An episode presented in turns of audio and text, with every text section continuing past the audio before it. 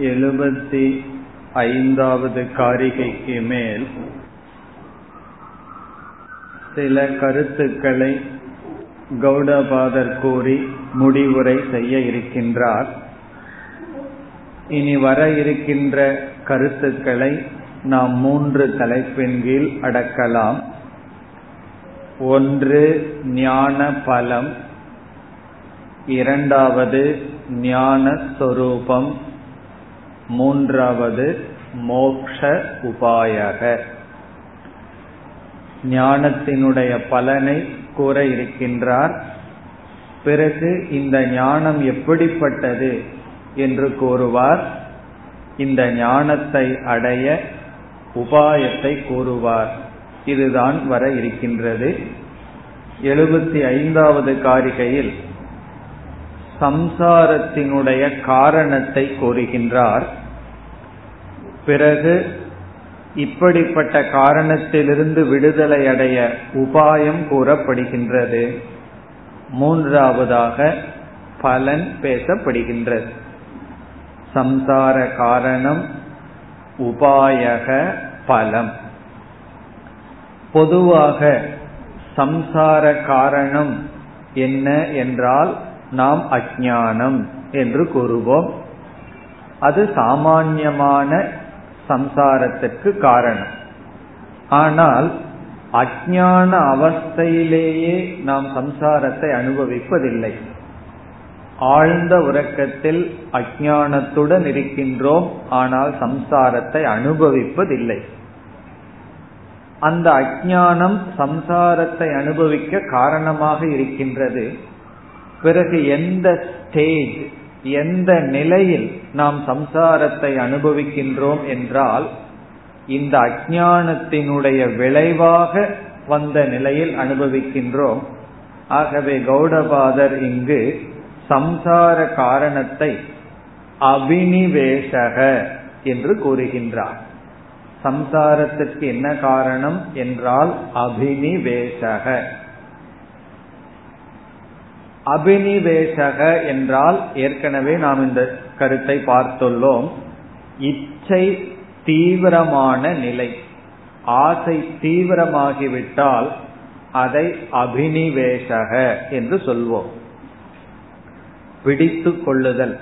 மிக இறுக்கமாக ஒன்றை பிடித்து கொள்ளுதல். அதுதான் அபினிவேஷம் குழந்தைகள் வந்து சில பொருள்களையோ எதையாவது ஒன்றை மிக பிடிவாதமாக பற்றி இருப்பதைத்தான் அபினிவேஷக என்று சொல்வோம். நமக்கு தெரிஞ்ச வார்த்தையில சொல்ல வேண்டும் என்றால் பிடிவாதம் என்று சொல்லலாம். விடா பிடியாக பிடித்திருப்பது. அது அபினிவேஷக. இதில் என்ன விசேஷம் என்றால் இருக்கிறத பிடிச்சிட்டு இருந்தோம்னா நல்லது. இங்கு எதில் அபினிவேசம் என்ற வார்த்தையை கௌடபாதர் அழகாக கூறுகிறார். பூத வஸ்து என்றால் இருக்கிற பொருளை பிடிச்சிட்டு இருந்தா அதுல ஏதாவது ஒரு நியாயம் இருக்கும். இங்கு சொல்கின்றார் அபூத அபினிவேஷக என்று சொல்கின்றார். அபூதம் என்றால் அசத். பூதம்னா இந்த இடத்துல எக்ஸிஸ்டன்ஸ் அபூதம்னா நான் எக்ஸிஸ்டன்ஸ் அபினிவேசக என்றால் இல்லாததை இவன் பிடித்து கொண்டு இருக்கின்றான் அபூதே அசதி துவைதே அபினிவேசக. அபூதம் என்றால் அசத் இல்லாததை இவன் பிடித்து கொண்டு இருக்கின்றான். ஆகவே ஜீவனுடைய சம்சாரத்துக்கு காரணம் இல்லாததை பிடித்து கொண்டு இருத்தல். மற்றவர்கள் ஒரு வார்த்தையை சொல்லியிருந்தால் அந்த அர்த்தத்தோடு அவர்கள் சொல்லி இருக்க மாட்டார்கள். நாம் என்ன செய்வோம்? சொல்லாத அர்த்தத்தை பிடிச்சிட்டு நம்ம வந்து சங்கடப்பட்டு இருப்போம். அதே போல நம்ம ஒரு அர்த்தத்துல சொல்லியிருப்போம். நாம சொல்லாத அர்த்தத்துல அவர்கள் அர்த்தத்தை வைத்துக்கொண்டு அபினிவேசத்தோடு இருப்பார்கள். இப்படி இல்லாததை பற்றி கொண்டிருத்தல். அடுத்த கேள்வி வரும் இல்லாததை எப்படி பற்றி கொண்டு இருக்க முடியும்? இருக்கிறத பற்ற முடியும் என்றால் அது அங்கு இல்லை நம்மால் இருப்பது போன்று பாவிக்கப்பட்டது. இப்ப இல்லாததை பிடிச்சிருக்கான்னா வஸ்து கிடையாது. வெறும் பாவனை தான் நம்ம மனசுக்குள்ள அப்படி ஒரு எண்ணம் அதை பிடித்து கொண்டு இருக்கின்றோம். அதுதான் சம்சார காரணம். அபூத அபினிவேஷக அஸ்தி எத்திர இப்ப வந்து இந்த அபினிவேஷம் தான் சம்சார காரணம். பிறகு உபாயம் என்ன என்றால் ஞானம். இங்கு ஞானத்தை உபாயமாக சொல்கின்றார். துவய அபாவம் புத்வா ஏவ. இருமை இல்லை என்று அறிந்துதான். ஆகவே ஞானம். காரணம் என்னவென்றால் ஏற்கனவே ஒரு பொருள் இருந்து அதை நம்ம பிடிச்சிட்டு இருக்கிறதுனால துயரப்பட்டுட்டு இருந்தா அந்த பொருளை கஷ்டப்பட்டு நீக்கி விடலாம். இல்லாத பொருளை மனதுக்குள்ள பிடித்து கொண்டிருப்பதனால் நம்ம என்ன செய்யணும்? மனதுக்குள்ள அந்த பொருளை நீக்கணும். மனதுக்குள்ள ஒரு இல்லாத பொருளை நீக்கிறது ஞானத்தினால்தான். ஆகவே துவய அபாவ ஞானம் இருமை இல்லை என்ற ஞானம் உபாயம். பிறகு பலம் என்ன? அதை இங்கு கூறுகின்றார் நிர்நிமித்தக. நிர்நிமித்தக ந ஜாயதே. அவனுடைய பிறப்புக்கு ஒரு காரணமும் இல்லாமல் ஆகி விடுகின்றது நிர்நிமித்தக என்றால் பிறப்புக்கு காரணமற்றவன் ஆகிறான். அதனுடைய பொருள் என்ன என்றால் அவனுக்கு பாவ புண்ணியங்கள் எல்லாம் கிடையாது. பிறப்புக்கு காரணமற்றவன் ஆகின்றான். ஆகவே சம்சார காரணம் அபினிவேசக. எதில் அபினிவேசம்? இல்லாததை பிடித்து கொண்டிருத்தல் அதற்கு உபாயம் ஞானம். இதனுடைய பலன் நிர்நிமித்தக. அவன் எந்த நிமித்தமும் அற்றவனாக இருந்து கொண்டு பிறப்பதில்லை என்று கூறுகிறார். பிறகு அபினிவேசத்தை நீக்க காரணம் ஞானம் என்று சொன்னார். என்ன ஞானம் என்று அடுத்த காரிகையில் கூறுகின்றார். எப்படிப்பட்ட ஞானம் என்று எழுபத்தி ஆறாவது காரிகையில் கூறுகின்றார். இங்கு என்ன காரணம்? அதாவது எப்படிப்பட்ட ஞானம் என்றால் எப்பொழுது ஒரு சாதகன் காரணத்தை பார்ப்பதில்லையோ சம்சாரத்துக்கு காரணமே இல்லை என்ற ஞானத்தை அடைகின்றானோ அது அந்த ஞானம்தான் சம்சார நிவிருத்திக்கு காரணம் என்று சொல்கிறார். ஏதோ சுத்தி வளைச்சு சொல்ற மாதிரி இருக்கு. எப்பொழுது ஒரு சாதகன் சம்சாரத்துக்கு எந்த காரணத்தையும் பார்க்கவில்லையோ காரணம் ஹேதூன் ந லபதே காரணங்களை அவன் பார்ப்பதில்லையோ சம்சாரத்துக்கு எந்த காரணமும் இல்லை என்று உணர்கிறானோ அந்த ஞானம்தான் சம்சாரம் இல்லாமைக்கு காரணம். இப்ப என்ன ஞானம் காரணம்? நான் எந்த காரணத்தையும் பார்க்கவில்லை. துயரத்திற்கு நான் எந்த காரணத்தையும் பார்க்கவில்லை. இந்த மாதிரி தானே பகவான் கீதையே துவங்குகின்றார். அசோச்சியான். நீ வந்து துயரத்துக்கு காரணத்தை கற்பித்துக் கொண்டிருக்கின்றாய் ஆனால் உண்மையில் காரணமே இல்லை.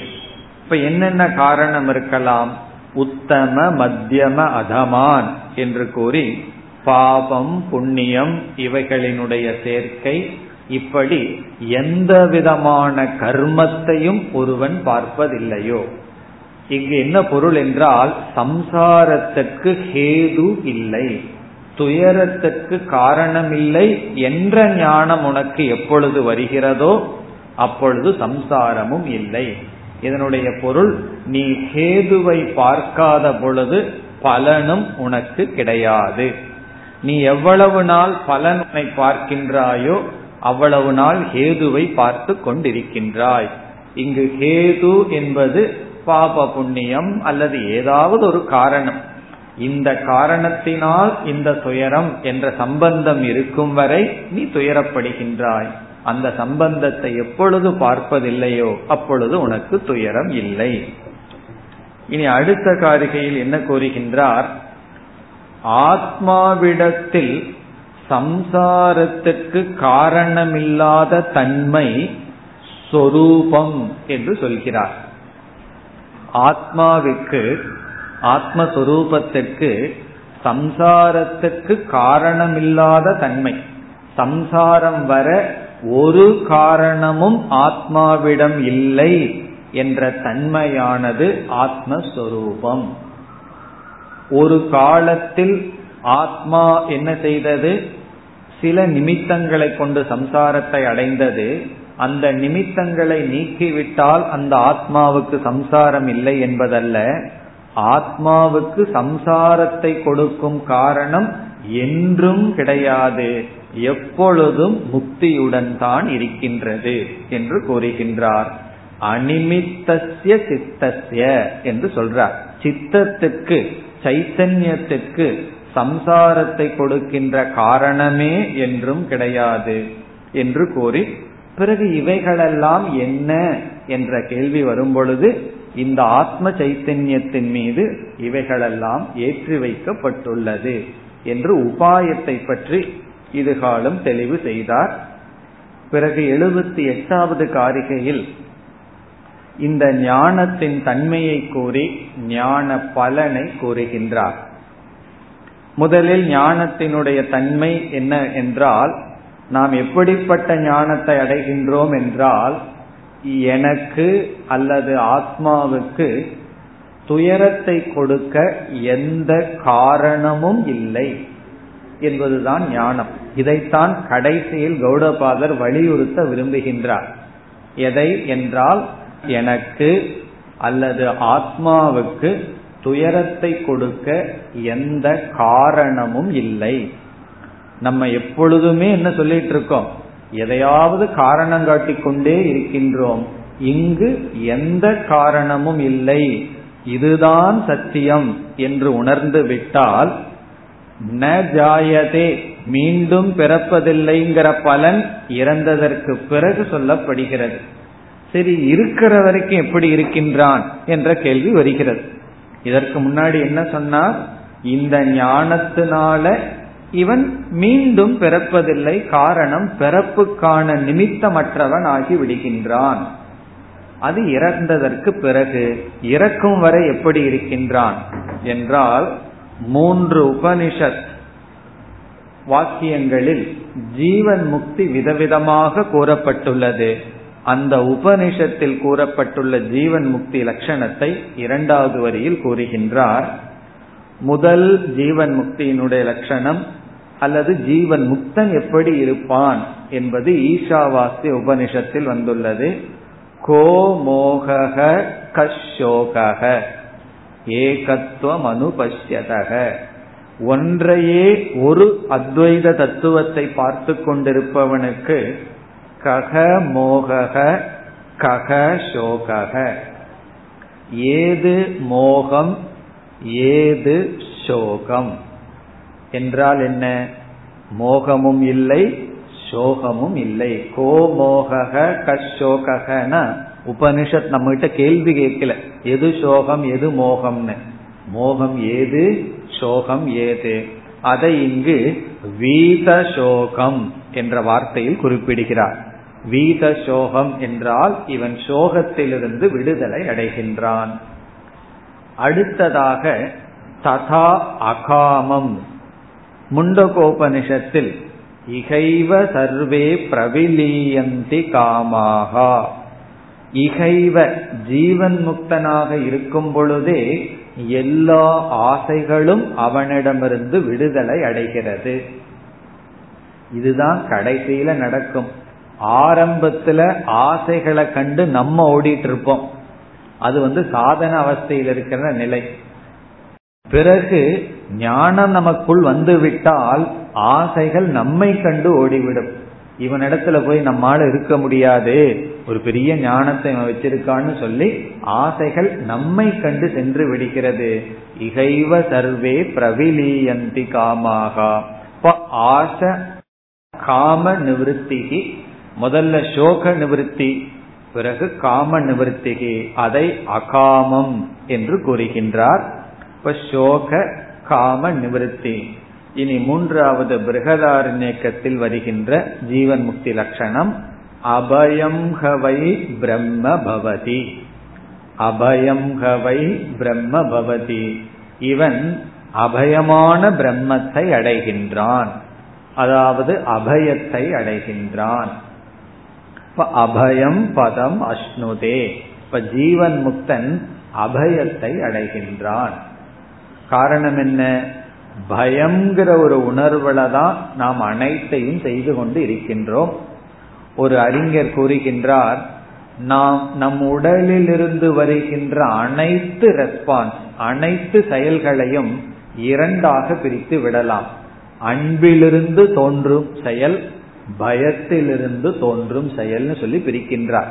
நீ என்னென்னலாம் செய்யறையோ அவைகளினுடைய மூலம் ஒன்னா அன்பா இருக்கும் அல்லது பயமா இருக்கும். இல்ல நான் குரோதத்துல செய்யறேன்னா அதுவும் பயத்தினுடைய விளைவு அல்லது அன்பினுடைய விளைவு என்று எல்லாத்தையும் அன்பு பயம்னு பிரிக்கின்றார். இங்கு அபயம் என்றால் பயமற்ற நிலையை இவன் அடைகின்றான். நம்ம சொல்லுவோம் இல்லையே எனக்கு பயம் எல்லாம் போயிடுதுன்னு. சொல்லும் போதே நடுங்கிட்டு சொல்லுவோம் எனக்கு பயம் எல்லாம் போயிடுது அப்படின்னு சொல்லி. உண்மையிலேயே பயம் போகாது. சில சமயம் போன மாதிரி நமக்கு தெரியலாம்.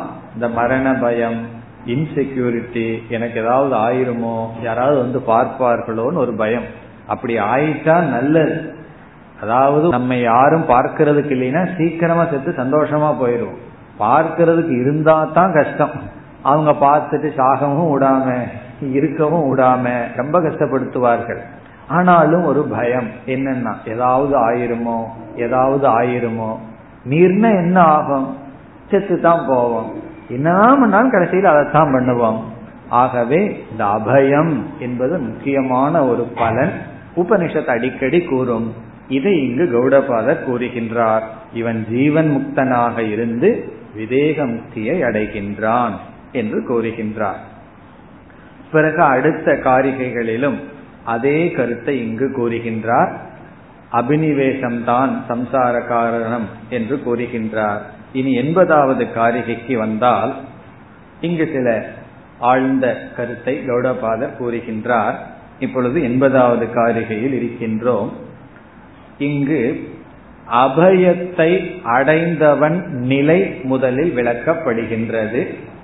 ஜீவன் முக்தனுடைய மனநிலை மிக அழகாக விளக்கப்படுகின்றது. இரண்டாவது கருத்து யாருக்கு இப்படிப்பட்ட பதம் சித்திக்கும்? இது யாருக்கு இது கிடைக்கும்?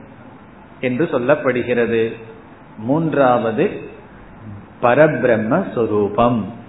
எந்த பிரம்மத்தினுடைய சொரூப ஞானத்தை அடைந்ததனால் இவனுக்கு இப்படி கிடைத்தது. இப்ப இங்கு என்ன சொல்லப்படுகின்றது? ஜீவன் முக்தனுடைய மனநிலை இங்கு விளக்கப்படுகின்றது.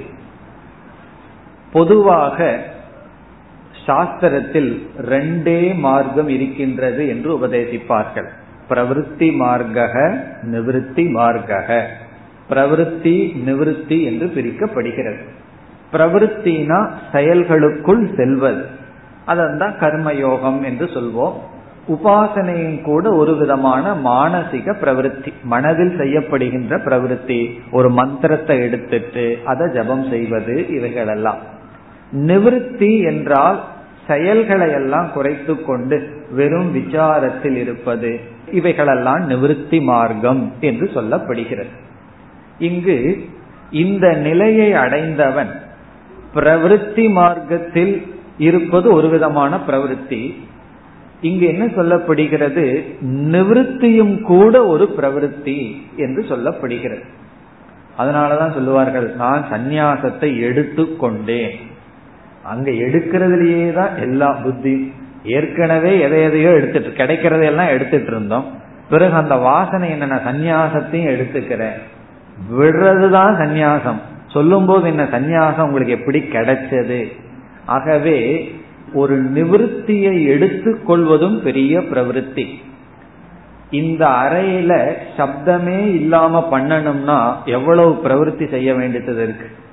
அப்போ அமைதி அமைதிய நாடி ஓடுதல் அதுவே ஒரு பிரவருத்தி. இப்ப நிவிருத்தியை நாடி செல்லுதல் அது சாதாரண பிரவருத்தியை விட கடினமான பிரவருத்தி. சிட்டிக்குள்ள இருக்கிறது ரொம்ப சுலபம். எந்த சப்தமும் இல்லாம விவகாரமும் இல்லாம அமைதியான இடத்துக்கு போகணும்னா அது பெரிய பிரவருத்தியாக இருக்கிறது. இங்க என்ன சொல்லப்படுகிறது? இந்த ஜீவன் முக்தனுக்கு பிரவருத்தியும் இல்லை நிவൃத்தியும் இல்லை. இவன் வந்து பிரவருத்திக்கின்றவனாகவும் இல்லை நிவர்த்திக்கின்றவனாகவும் இல்லை என்று சொல்லப்படுகிறது. நிவృத்தஸ்ய அப்பிரவருத்தஸ்ய இவன் பிரவருத்தி மார்க்கத்திலும் இல்லை நிவൃத்தி மார்க்கத்திலும் இல்லை என்று சொல்லப்படுகிறது. அதாவது எந்த ஒன்றை கண்டு நாம் நிவிருத்தி அடைகின்றோமோ அப்பொழுது அந்த ஒன்று சத்தியமாக நாம் நினைத்தாக வேண்டும். என்னைக்கு ஒன்ன சத்தியம்னு நினைக்கிறோமோ அப்பொழுதுதான் அதிலிருந்து நிவிருத்திக்கு நாம் செல்கிறோம். ஒன்று சத்தியம் இல்லை என்றால் அதிலிருந்தான நிவிருத்திக்கு முயற்சி செய்ய மாட்டோம். அப்ப இந்த ஜீவன் முக்தன் யார் என்றால் எஃபர்ட்லெஸ்ஸா அமர்ந்திருப்பவன். பிரவருத்தியும் இல்லை நிவிருத்தியும் இல்லைன்னா அது எப்படி இருக்கும் என்றால் எந்த விதமான எஃபர்ட்டும் இல்லாம அதத்தான் அல்டிமேட் சாந்தி என்று சொல்லப்படுகிறது. முடிவான அமைதி என்பது அதுதான். காரணம் என்ன? பிரவருத்தியிலும் முயற்சி இல்லை. நிவிருத்தியிலும் முயற்சி இல்லை. காரணம் என்ன? நிவிருத்திக்கும் பிரவருத்திக்கும் இவன் செல்வதில்லை. அது இங்கு சொல்லப்படுகின்றது. எப்பொழுது ஒருவன் ஒருவனானவன் பிரவிற்த்தி நிவிருத்தி இந்த இரண்டிலிருந்தும் விடுதலை அடைந்தவனாக இருக்கின்றானோ அப்பொழுது நிச்சலாஸ்திதிகி அதுதான் அவனுடைய நிச்சலமான ஸ்திதி. நிச்சலாஸ்திதி என்றால் பகவான் கீதையில் சொன்னது போல காற்றில்லாத இடத்தில் வைக்கப்பட்ட தீபம் போல அவனுடைய மனது நிச்சலமாக இருக்கும் அமைதியாக இருக்கும் சாந்த ஸ்வரூபமாக இருக்கும். அவனை சுற்றியும் பெரிய சூறாவளி இருக்கலாம் பட் அவனுக்குள் சாந்தமாக இருப்பான். இது முதல் கருத்து. இரண்டாவது கருத்து இப்படிப்பட்ட சாந்தி நிச்சலா ஸ்திதி. அல்லது பிரவிற்த்தி நிவிருத்தியிலிருந்து விடுதலை அடைந்து இருக்கின்ற இந்த ஒரு விஷயம் சக விஷயக புத்தானாம். இது ஞானிகளுக்கு மட்டும் புலப்படுகின்ற விஷயம். இந்த விஷயமானது ஞானிகளுக்குத்தான் புலப்படும். ஞானிகளுக்கு மட்டும் தெரியக்கூடிய விஷயம். இந்த இடத்துல இது ஒரு பெரிய சீக்கிரட்னு சொல்ற. இந்த சீக்கிரட் வந்து ஞானிக்கு தான் தெரியும். மற்றவர்களுக்கெல்லாம் இது ரகசியமாகவே இருக்கும். ஏதோ கேட்டு வைக்கிறோம் அவ்வளவுதான். இப்படி ஒண்ணு இருக்கு என்று.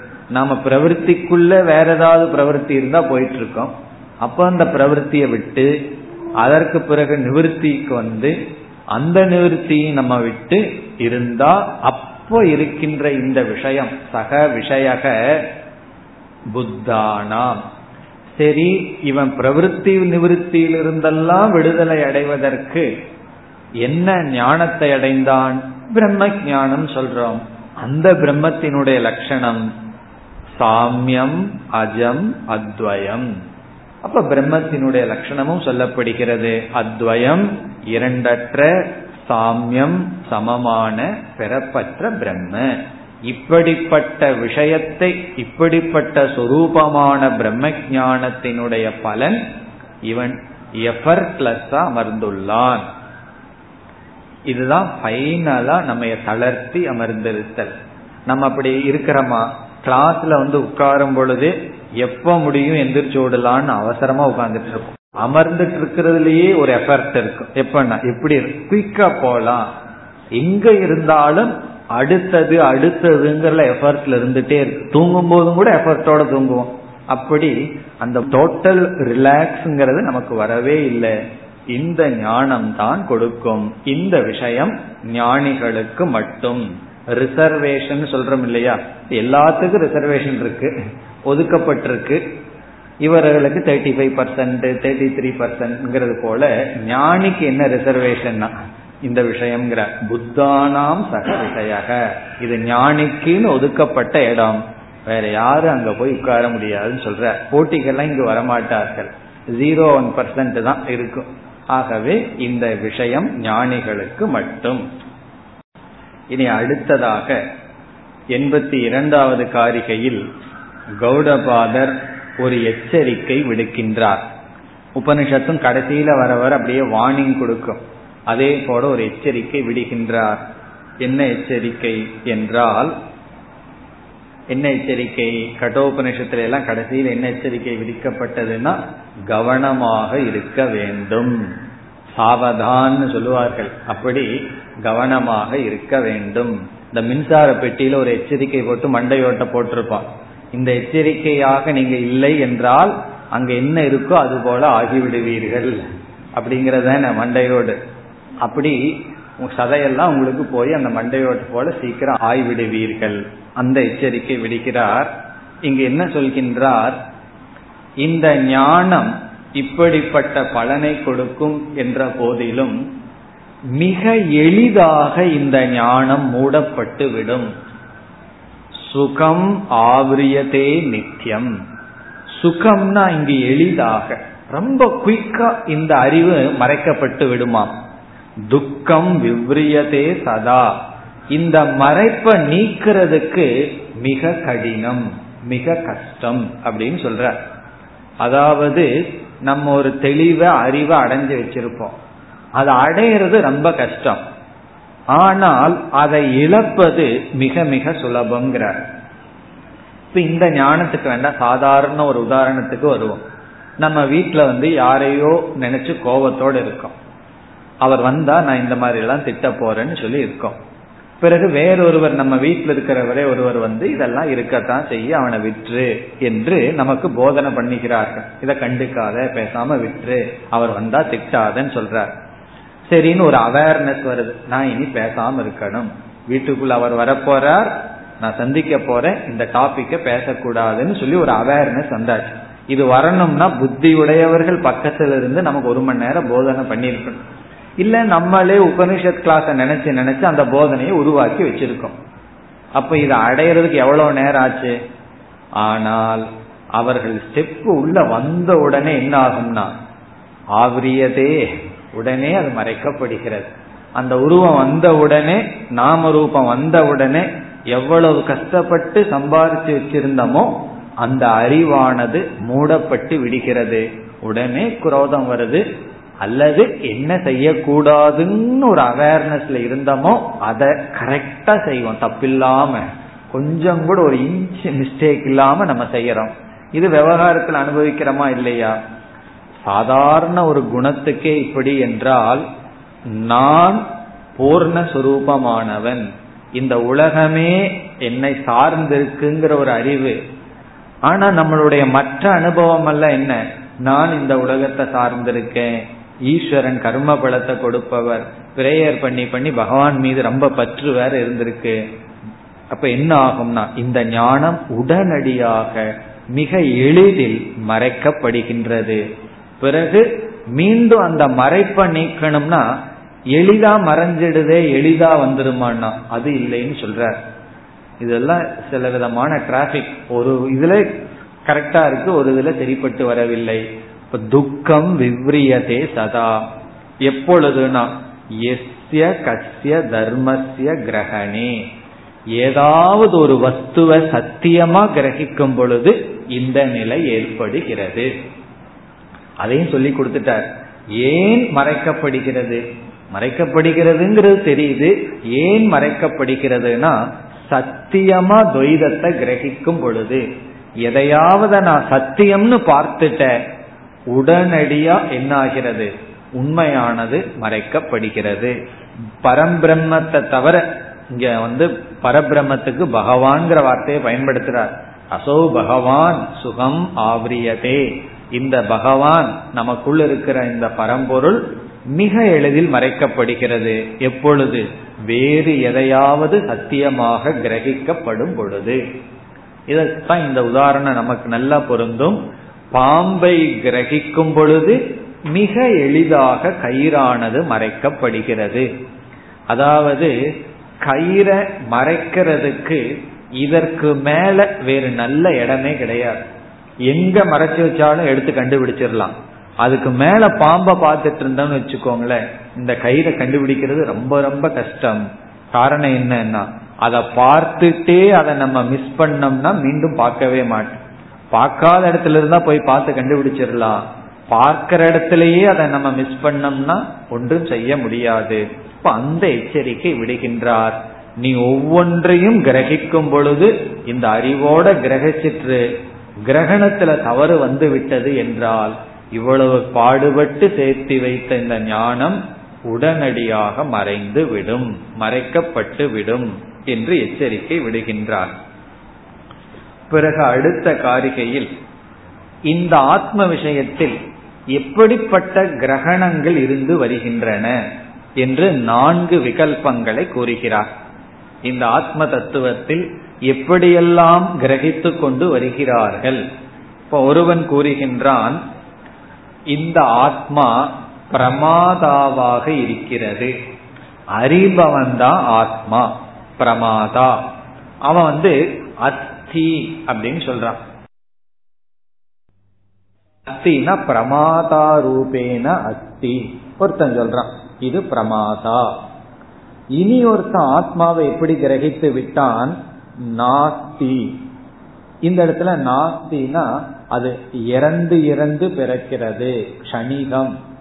இப்போ முதல் ஆள் வந்து என்ன தப்பு பண்ணிட்டான் ஆத்மாவிடம்? இந்த ஆத்மா அறிந்து கொண்டு இருப்பவன். விஸ்வனையே ஆத்மான்னு நினைச்சிட்டான். ரெண்டாவது ஆள் என்ன சொல்றான்? இந்த ஆத்மா கணிகம் மூன்றாவது ஆள் என்ன சொல்றான்? இந்த ஆத்மா அஸ்தி பிளஸ் நாஸ்தின்னு சொல்றான். அதாவது உடலுக்குள் இருக்கின்றது கல் மண் முதலியவைகளுக்குள் இல்லை. ஓரிடத்துல இருக்கு ஓரிடத்துல இல்லை. ஒருவன் சொன்னா பிரமாதாவாக இருக்கு. இனி ஒருவன் சொல்றான் கணிக விஜயானமா இருக்கு. இனி ஒருவன் சொல்றான் ஒரு இடத்துல இருக்கு ஒரு இடத்துல இல்லை. கடைசியில சூன்யவாதி வந்தான். இப்படியே நீங்க ஏன் கஷ்டப்பட்டு இருக்கிறீர்கள் நாஸ்தி நாஸ்தின்னு சொல்லிட்டு. இல்லவே இல்லை. சூன்யவாட்ட எங்குமே இல்லை என்று சொல்லிவிட்டான். இப்படிப்பட்ட விகல்பங்களினால் இப்படியெல்லாம் நம்ம கிரகிச்சிட்டு இருக்கிறதுனால இந்த ஆத்ம தத்துவமானது நம்மால் அறியப்படாமல் இருக்கின்றது என்று இந்த ஆத்மாவை இவ்விதம் தவறாக கிரகிப்பதனுடைய பலன் இது என்று கூறுகிறார். இனி எண்பத்தி ஐந்து எண்பத்தி ஆறு இந்த இரண்டு காரிகைக்குள் வந்தால் இங்கு என்ன சொல்கின்றார்? மீண்டும் ஜீவன் முக்தனுடைய பலன் ஜீவன் முக்தன் இந்த இரண்டிலிருந்து விடுதலை அடைகின்றான் என்று சொல்கின்றார். ஒன்று காம ரகிதக காமரகிதக ஆசையிலிருந்து அவன் விடுதலை அடைகின்றான். இரண்டாவது கிருதி ரகிதக. கிருதி என்றால் ஆக்ஷன் கர்ம ரகிதக. கர்மத்திலிருந்து விடுதலை காமத்திலிருந்து விடுதலை. இப்பொழுது முதலில் காமத்திலிருந்து விடுதலை என்று எடுத்தால் இங்கு ஒரு வார்த்தை சொல்றார். கிம் அதப்பரம் ஈகதே. எண்பத்தி ஐந்தில் கடைசியில சொல்றார் அதப்பரம் கிம் ஈகதே? இப்படிப்பட்ட ஞானத்தை அடைந்தவன் எதை ஆசைப்படுவான் என்றால் அவனுக்கு ஆசைப்படுற விஷயமே இல்லை என்று பொருள். ஈகதே என்பதற்கு இனி ஒரு பொருள் கிம் சேஷ்டதே? இவன் எந்த செயலில் ஈடுபடுவான்? எந்த கர்மத்தில் ஈடுபடுவான்? ஆகவே இவன் கர்ம காண்டத்திலிருந்து விடுதலை அடைகின்றான். காரணம் என்ன? ஏதாவது ஒரு ஆசையை பூர்த்தி செய்ய வேண்டும் என்றால் அதுக்கான செயலில் ஈடுபடணும். செயல்தான் ஆசையை பூர்த்தி செய்ய உபாயம். இவனுக்கு ஆசையும் இல்லை எந்த விதமான கடமைகளும் இல்லை எந்த விதமான விதியும் இவனுக்கு இல்லை. இப்ப விதி சாஸ்திரத்திலிருந்து விடுதலை அடைகின்றான். விதி சாஸ்திரம்னா என்ன? கர்மகாண்டத்திலிருந்து இதை செய்யி இதை செய்யக்கூடாது. இப்படிப்பட்ட சாஸ்திரத்திலிருந்து விடுதலை அடைகிறான். பிறகு கடைசியில நமக்கு ஒரு சந்தேகம் வரலாம். ஞான மார்க்கத்துக்கு வந்தவன் கர்மகாண்டத்திலிருந்து விடுதலை அடைந்தாலும் ஞான காண்டத்திலிருந்து விடுதலை அடைய மாட்டான் அல்லவா? ஞான காண்டத்துல சமதமாதிகள் விதிக்கப்பட்டுள்ளது. சமம். சமக தமக உபரதிகி திதிக்ஷா இப்படிப்பட்ட குணங்கள் விதிக்கப்பட்டுள்ளதே.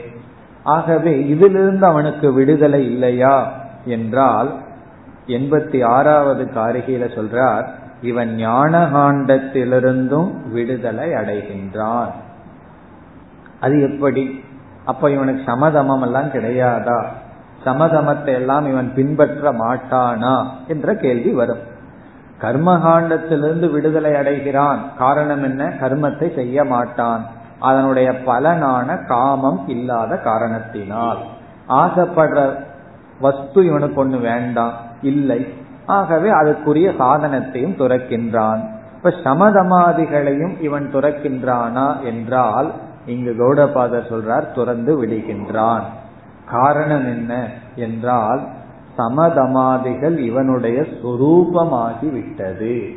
அது பதிலாக சொல்றார்.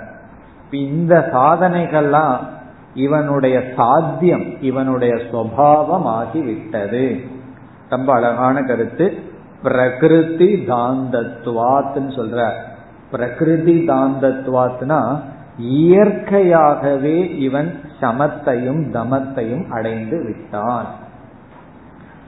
இயற்கையாகவே அது இவனுடைய சுரூபமாகி விட்டது இப்ப வந்து கண் நல்லது கெட்டது இந்த ரெண்டையும் பார்த்து கொண்டிருக்கும் பொழுதுதான் கெட்டதிலிருந்து நிவர்த்திக்கணும்.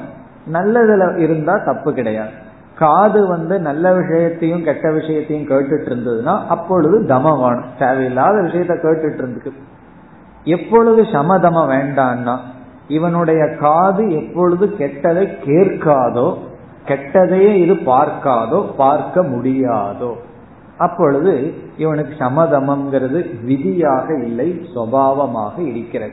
ஆகவே தமகங்கிறது பிரகிருதி ஆகிவிட்டது இப்ப இந்த இடத்துல இனி ஒரு சந்தேகமும் வரலாம். இவன் வந்து நல்லதாக பார்க்கலாமே தவிர கெட்டதுன்னு வெளியே இருக்கத்தானே செய்கிறது. என்றால் அதனுடைய பதில் கெட்டதுன்னு வெளியே இல்லை.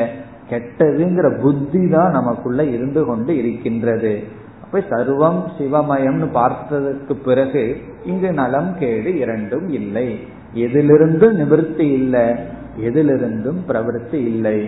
துவைத புத்தியுடன் இவன் பார்க்க மாட்டான்.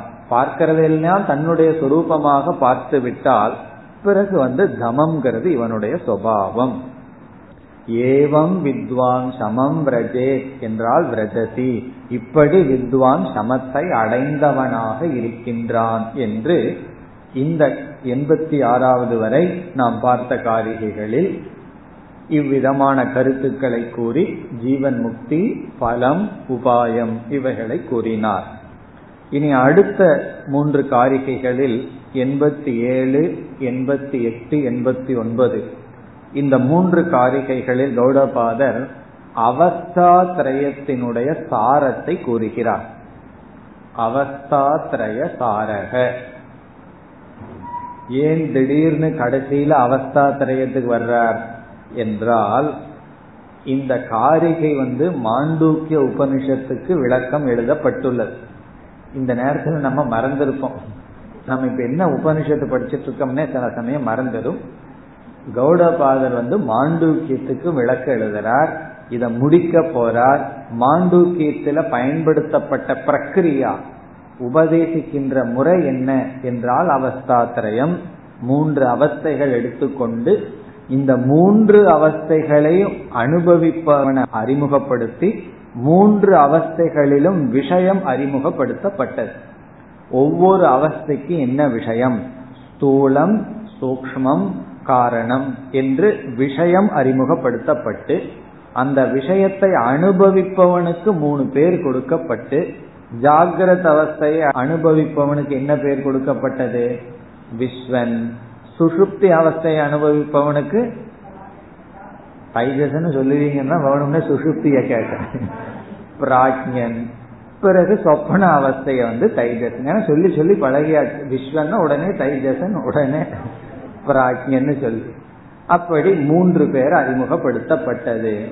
பிறகு இந்த மூன்று பேருக்குள்ளேயும் பொதுவாக இருப்பவன் ஒருவன் இருக்கான். அவனுக்கு நான்காவதை போல் என்று துரியங்கிற தத்துவம் அறிமுகப்படுத்தப்பட்டது. இவ்வளவு தூரம் மாண்டோக்கிய உபனிஷத்தை படிச்சுட்டு நம்மளே இந்த துரிய அவஸ்தை தான் கிடைக்க மாட்டேங்குதுன்னு சொல்லக்கூடாது. இந்த துரியம்ங்கிறது அவஸ்தை அல்ல துரியம்ங்கிறது இந்த மூன்றுக்குள்ளும் இருந்து மூன்றுக்கும் வேறாக விளங்கி வருகின்ற ஒரு ஆத்ம சைத்தன்யம். அதனுடைய தன்மை விளக்கப்பட்டு இந்த உபனிஷத் அந்த ஆத்மாதான் பிரம்ம அயம் ஆத்மா பிரம்ம என்று செய்தது. இப்ப அந்த கருத்தை இங்கு கௌடபாதர் ஞாபகப்படுத்த விரும்புகின்றார். ஆகவே இங்கு மூன்று அவஸ்தை அறிமுகப்படுத்துகிறார். இங்கெல்லாம் சில புதிய வார்த்தைகள் கொடுக்கின்றார். என்ன சொல்கின்றார்? வஸ்துவும் அனுபவமும் சேர்ந்து இருப்பது ஜாகிரத் என்று சொல்றார். சோபலம்பம் ச வஸ்து. வஸ்துவும் அனுபவமும் சேர்ந்து இருப்பது ஜாகிரத அவஸ்தை. இப்ப வெளியே வஸ்து இருக்கு பொருள் இருக்கு அனுபவம் இருக்கு. அது ஜாகிரத அவஸ்தை. சொப்பன அவஸ்தைக்கு என்ன சொல்ற வஸ்து இல்லாமல் அனுபவம் மட்டும் இருந்தால் அது சொப்பன அவஸ்தை அவஸ்து பிளஸ் அனுபவம். இப்ப வஸ்துவும் இருக்கு அனுபவமும் இருக்கு அது ஜாகிரத அவஸ்தை. அதுக்கெல்லாம் விதவிதமான பெயர் கொடுக்கிறார் அவ்வளவுதான். பிறகு வஸ்து இல்லை ஆனா அனுபவம் இருக்கு. அது சொப்பனம் அது உண்மைதானே? கனவுல எத்தனையோ வஸ்துக்களை அனுபவிக்கிறது போல தெரியுது ஆனா வஸ்துக்கள் அங்கு இல்லை. யானைகள் மலைகள் இவைகள் எல்லாம் இல்லை. ஆனா அனுபவம் இருக்கு. பிறகு சுசுப்தி என்பது வஸ்துவும் இல்லை அனுபவமும் இல்லை. இது வந்து ஆழ்ந்த உறக்கம். என்று இந்த மூன்று அவஸ்தையை அறிமுகப்படுத்தி இந்த மூன்று அவஸ்தைகளுக்குள் இருக்கின்ற விஷயம் மூன்று அவஸ்தையையும் அனுபவிப்பவன் இந்த அறிவையெல்லாம் அடைந்து இதற்கு விலட்சணமாகவும் பிறகு எதனால் இவைகளெல்லாம் இருக்கின்றதோ அந்த சைத்தன்யத்தை அறிபவன்தான் முக்தன் என்று இந்த எண்பத்தி ஒன்பதாவது காரிகை வரை அவஸ்தாத்திரயத்தினுடைய சாரத்தை கூறுகின்றார். பிறகு மீண்டும் தொண்ணூறாவது காரிகையில் நான்கு தத்துவத்தை அறிமுகப்படுத்துகின்றார். ஒன்று ஹேயம் முதலாவது தத்துவம் ஹேயம் இரண்டாவது ஞேயம். பத்து ஹே. இரண்டாவது ஞேயம். மூன்றாவது ஆப்பியம் நான்காவது பாக்கியம். பாக்கியம். பா இக்யாயும் பாக்கியம். பக்குவப்படுத்துவதுன்னு சொல்லுவோமே. அதான் பாக்கியம். இப்ப எதையாவது நம்ம வந்து குக் பண்ணும்போது நல்லா பக்குவப்படுத்தும்போம். அதுதான் பாக்கியம். இப்ப இங்க என்ன சொல்கின்றார்? இந்த நான்கு தத்துவத்தை அறிமுகப்படுத்தி இந்த நான்கில் மூன்று உபாயமாக அல்லது மித்யாவாக இருக்கின்றது. இதுல ஒன்று தான் சத்தியம் என்று சொல்கின்றார். பிறகு இதுல இருக்கிற மூன்றும் இடையில் வந்து செல்கின்றது. இந்த மூன்றும் ஒரு சாதனைகளாக இருக்கின்றது என்று சொல்றார். இனி இதனுடைய பொருளை பார்ப்போம். ஹேயம் என்ற சொல்லுக்கு பொருள் விடத்தக்கது. ஹேயம் என்றால் விடத்தக்கது. இதெல்லாம் ஆரம்பத்துல செய்யணும்னு சொல்ற. இந்த காரிகையில எல்லா வேதாந்தத்தையும் ஒரே காரிகையில் அடக்கி விட்டார் இந்த தொண்ணூறாவது காரிகையில் ஹேயம் நம்ம முதல்ல என்ன தெரிஞ்சுக்கணுமா? எது ஹேயம்னு தெரிஞ்சுக்கணும். விடத்தக்கது. இதற்கு ரெண்டு பொருள் கூறுகிறார்கள். ஒரு பொருள் வந்து சாதாரணமான பொருள் ஆசுரி சம்பத். ஆசுரி குணங்கள். அசுரருக்குரிய குணங்கள். அது விடத்தக்கது. விட வேண்டிய குணங்கள். இனி ஒன்று விஸ்வ தைஜச பிராஜ்யக. இந்த விஸ்வன் தைஜசன் பிராஜ்யன் இவர்கள் விடத்தக்கவர்களாக இருக்கிறார்கள். காரணம் என்ன? விஸ்வனுக்கு சம்சாரமா இல்ல. விஸ்வந்தான் சம்சாரம். தைஜசனுக்கு சம்சாரம் இல்ல. தைஜசந்தான் சம்சாரம். இப்ப விஸ்வனுக்கு சம்சாரம்னு சொன்னா சம்சாரத்தை நீக்கிட்டு விஸ்வனாவே இருக்கலாங்கிற எண்ணம் வந்துடும் அப்படி இல்லை. விஸ்வனே சம்சாரம். அதற்கு பிறகு இருக்கிறது விஸ்வன் வந்து பாதித விஸ்வன். விஸ்வனை போல ஒரு ஆள். ஆனா உண்மையான விஸ்வன் கிடையாது. ஞானி விஸ்வன் அல்ல. தைஜசனும் அல்ல பிராஜ்யனும் அல்ல. ஞானி துரிய தத்துவத்தில் இருப்பவன். இப்ப இந்த ஜீவன் முக்தன் வந்து விஸ்வனும் அல்ல. அப்ப இந்த மூன்றும் விட வேண்டும். இரண்டாவது ஞேயம். அதற்கு இங்கு கௌடபாதர் பதில் சொல்றார் ஞேயம் என்பதுதான் சத்தியம் பரமார்த்த தத்துவம். ஞேயம் பரமார்த்த தத்துவம். பிறகு மூன்றாவது ஆப்பியம் ஆப்பியம் என்றால் அடைய வேண்டியது அடையத்தக்கது. இந்த நாள்ல கௌடபாதர் எல்லா வேதாந்தத்தையும் புளிஞ்சு வச்சுட்டார். ஆப்பியம் அடையத்தக்கது. இதற்கு ரெண்டு பொருள். ஒன்று தெய்வீக சம்பத் தெய்வீ சம்பத் நற்குணங்கள் வேல்யூஸ் இரண்டாவது சிரவணம் மனநம் நிதித்தியாசனம் இந்த பொருளே விளக்காசிரியர் எல்லாம் கொடுக்கிறார்கள். சிரவணம் மனநம் நிதித்தியாசனம் நம்மால் அடையத்தக்கது. அது செய்யத்தக்கது. அது ஏற்றுக்கொள்ளத்தக்கது. விடத்தக்கது என்னன்னா துஷ்ட குணங்களும் விஸ்வ தைஜச பிராக்யனும் அடையத்தக்கது நல்ல குணங்களும் சிரவண மனன நிதித்தியாசனங்கள். பிறகு கடைசியா ஒன்னு இருக்கு பாக்கியம். பாக்கியம்னு சொன்னா வருத்தல் அல்லது எரித்தல். பாக்கியம் எரித்தல் ஒரு பொருள் வறுத்து விடுதல். வருத்தல் அல்லது எரித்தல். வருத்தல்னு என்ன அர்த்தம்? அதாவது வறுக்கிறோம் அல்லவா சீடெல்லாம் போட்டு நம்ம வறுக்கிறோம் அல்லவா கடலை எல்லாம் போட்டு நம்ம வறுத்து விடுறோம் அல்லவா அதான் வருத்தல். எதை வருத்தல்னு சொன்னா ராகத்வேஷம். ராகத்வேஷத்தை சம்ஸ்காரத்தை நாம் வறுத்து விட வேண்டும். இதனுடைய பொருள் என்ன என்றால் ஞானத்துக்கு பிறகு இந்த ராகத்வேஷங்கள் வந்து வெறும் தோற்றமா இருக்கணுமே தவிர அது வந்து சத்தியமாக இருக்கக்கூடாது. அது உயிரோட்டத்துடன் இருக்கக்கூடாது. இதத்தான் வாசனாட்சயம் மனோநாசக என்றெல்லாம் சொல்வார்கள். இந்த வாசனைகளை எல்லாம் நீ கொஞ்சம் வறுத்து வச்சிருன்னு சொல்ற. பார்க்கறதுக்கு ஆசை மாதிரி தெரியும். ஆனால் அதுக்குள் விஷம் இல்லை. விஷமில்லாத ராகத்வேஷங்களை விஷமில்லாத ஆக்கி விடுதல். இந்த இடத்துல துவேஷம்னு சொன்னா இப்ப வந்து ஞானி வந்து சாப்பிடுறதுக்கு அமர்றான். நார்த் இந்தியன் ஞானினா சப்பாத்தி எடுத்துக்குவான். சவுத் இந்தியன் ஞானினா இட்லியை தேர்ந்தெடுப்பார். இப்ப ராகத்வேஷம் இருக்கே அப்படின்னா சாய்ஸ் இருந்ததுன்னா எடுத்துக்கிறோம். ஆகவே ராகத்வேஷம் இட்லி சப்பாத்தியிலையும் கூட இருக்கும். அதனால முக்தன் எல்லாம் சொல்ல முடியாது. அது வறுக்கப்பட்ட ராகத்வேஷமாக இருக்கும். இருந்தால் ஓகே இல்லைனாலும் டபுள் ஓகே என்று வருத்தல். சாதாரண வாழ்க்கையில மனசுல தோன்ற விருப்பு வெறுப்புகள் எல்லாம் அதனுடைய அதிருப்தி என்ற பலனை கொடுக்காமல் வறுத்து விடுதல். இதுதான் வேதாந்தம்னு சொல்ற. அதாவது இவைகளெல்லாம் அறியத்தக்கது முழு வேதாந்தம்னா என்ன? முதல்ல எதை விடணும்னு தெரிஞ்சுக்கணும். பிறகு எது கடைசியா லட்சியம்னு தெரிஞ்சுக்கணும். பரமார்த்த தத்துவம். எதை நான் மேற்கொள்ள வேண்டும்? கடைசியில எதை நான் வறுத்து வைக்கணும்? இதுதான் சொல்லி முடிக்கின்றார். இப்ப இந்த தொண்ணூறாவது காரிகையில வந்து வேதாந்தம்ங்கிறது இந்த நான்கு தத்துவம் தான் இதுல நான்குல ரெண்டாவது சொல்ற நேயம்தான் சத்தியம். மீதி எல்லாம் இடையில இருக்கிற சாதனை மித்தியா என்று சொல்றார்.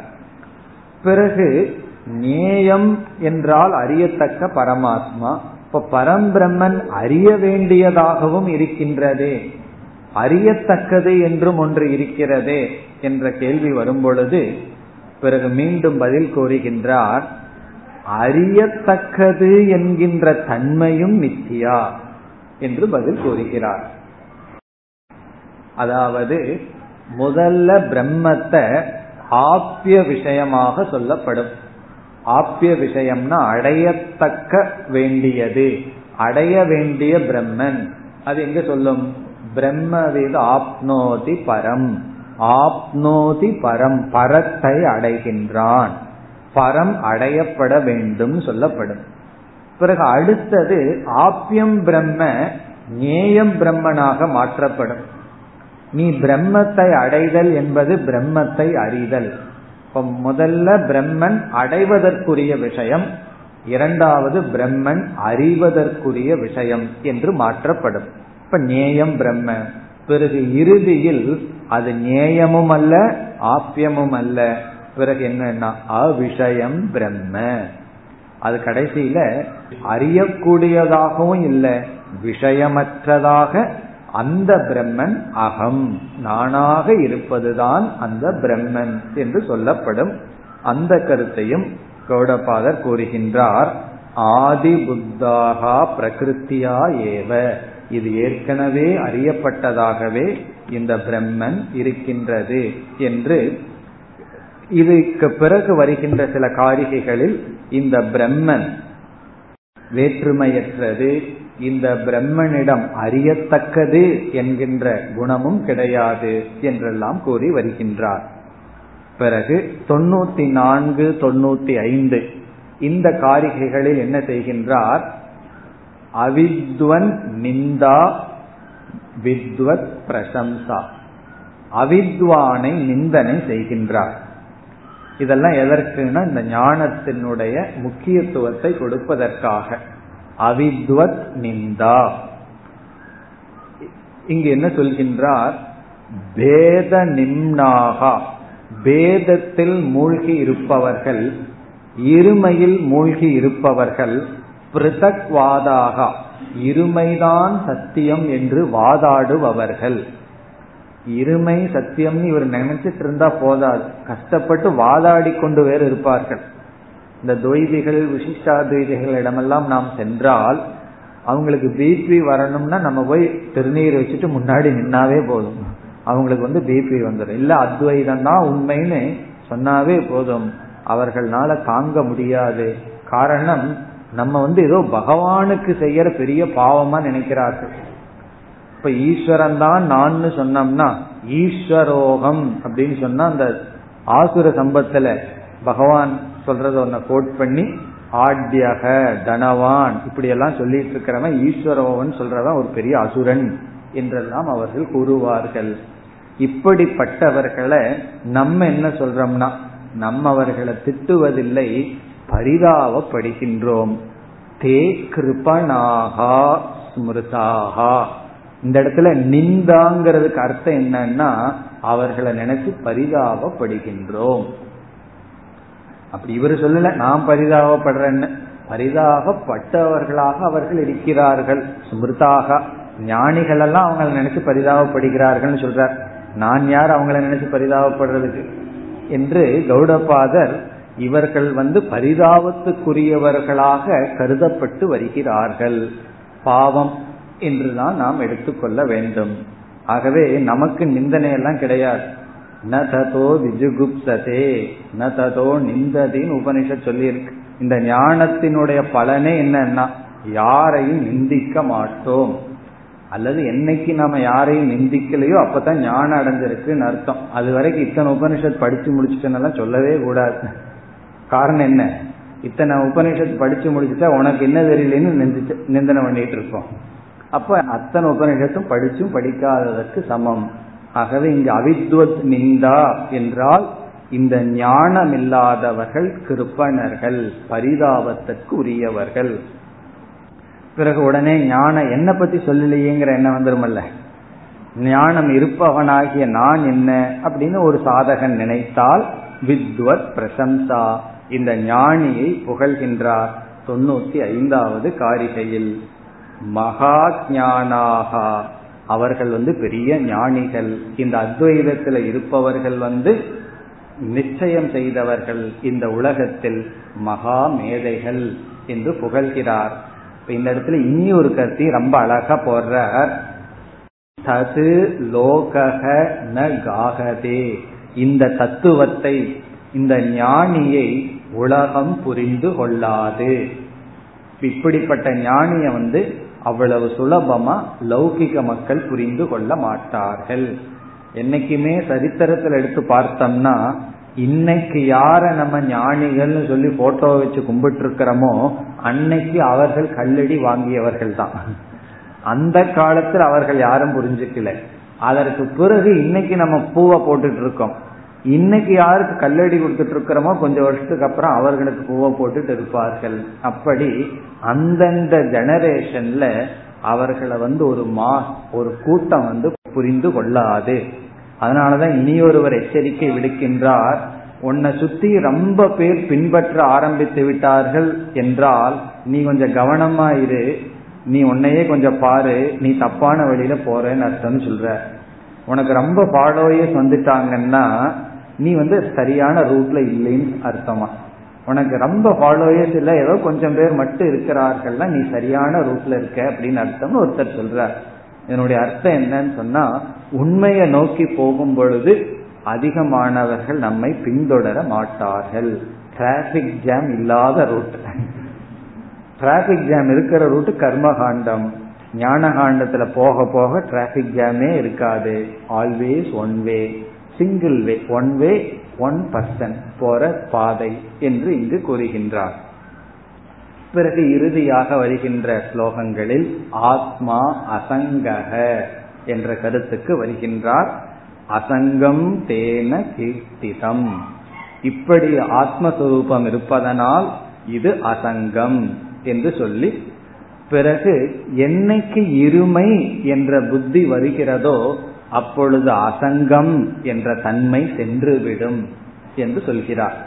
நாம ஏன் அத்வைதம்ங்கிறதுல முக்கியத்துவமா இருக்கோம்னா இருமை அணுமாத்திரேன அபி. ஒரு அணுமாத்திரமாவது இருமை வந்து விட்டால் அசங்கமும் போயிரும். பிறகு ஆவரணம் வந்துவிடும் என்று கூறி பிறகு கடைசிக்கு முன் ஸ்லோகங்களில் அதாவது தொண்ணூத்தி எட்டாவது ஸ்லோகத்துல எல்லா ஜீவராசிகளும் உண்மையிலேயே ஞானிகள் தான் ஆத்மஸ்வரூபந்தான். பிறகு ஏதோ உபச்சாரமா அஜானிகள் பிறகு ஞானிகள் என்று சொல்கின்றோம்.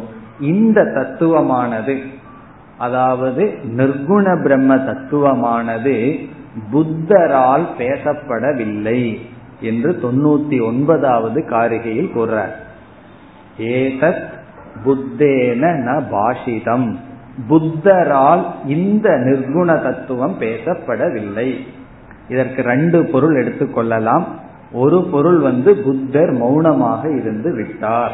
அதான் புத்த மதத்திலேயே ஏற்றுக்கொள்கிறார்கள். ஆத்மான என்னன்னா இவங்களுக்கு சொன்னா புரியாதுன்னு பேசாம இருந்துட்டார். ஆகவே இந்த தத்துவத்தை தான் புத்தர் உணர்ந்தார் ஆனால் பேசவில்லை. அல்லது புத்த மதத்தை சார்ந்தவர்கள் இந்த தத்துவத்தை பேசுவதில்லை. என்று பொருள். புத்தேன புத்தரை பின்பற்றியவர்கள் வந்து சூன்யவாதம் கண்ணிய விஞ்ஞானவாதம் எதோ பேசுகிறாங்களே தவிர இந்த நிர்குண சத்திய வஸ்துவை அவர்கள் பேசுவதில்லை. ஆகவே வேதாந்தந்தான் இந்த தத்துவத்தை பேசுகிறது என்று பிறகு நூறாவது கடைசி காரிகையில் மீண்டும் நமஸ்காரம் செய்கின்றார். எதற்குனா இந்த தத்துவத்திற்கு பரபிரம்ம தத்துவத்திற்கு நமஸ்காரம் செய்கின்றார். துர்தர்ஷம் அதிகம்பீரம். இது வந்து அடைவதற்கு மிக கடினம் கம்பீரமானது இந்திரிய அகோச்சரம் சாமியம் விசாரதம் சமமானது தூய்மையானது. நமக்குர்மக யதாபலம் என்று முடிக்கிறார். யதாபலம்னா எங்களுடைய சக்திக்கு உட்பட்டு இந்த தத்துவத்தை நமஸ்கரிக்கின்றோம் என்று இந்த இருமையற்ற தத்துவத்தை நமஸ்காரம் செய்வதுடன் இந்த பிரகரணத்தையும் கௌடபாதர் முடிக்கின்றார். இத்துடன் நாமும் நான்காவது பிரகரணத்தை முடிக்கின்றோம். ஓம் போர் நமத போர் நமிதம்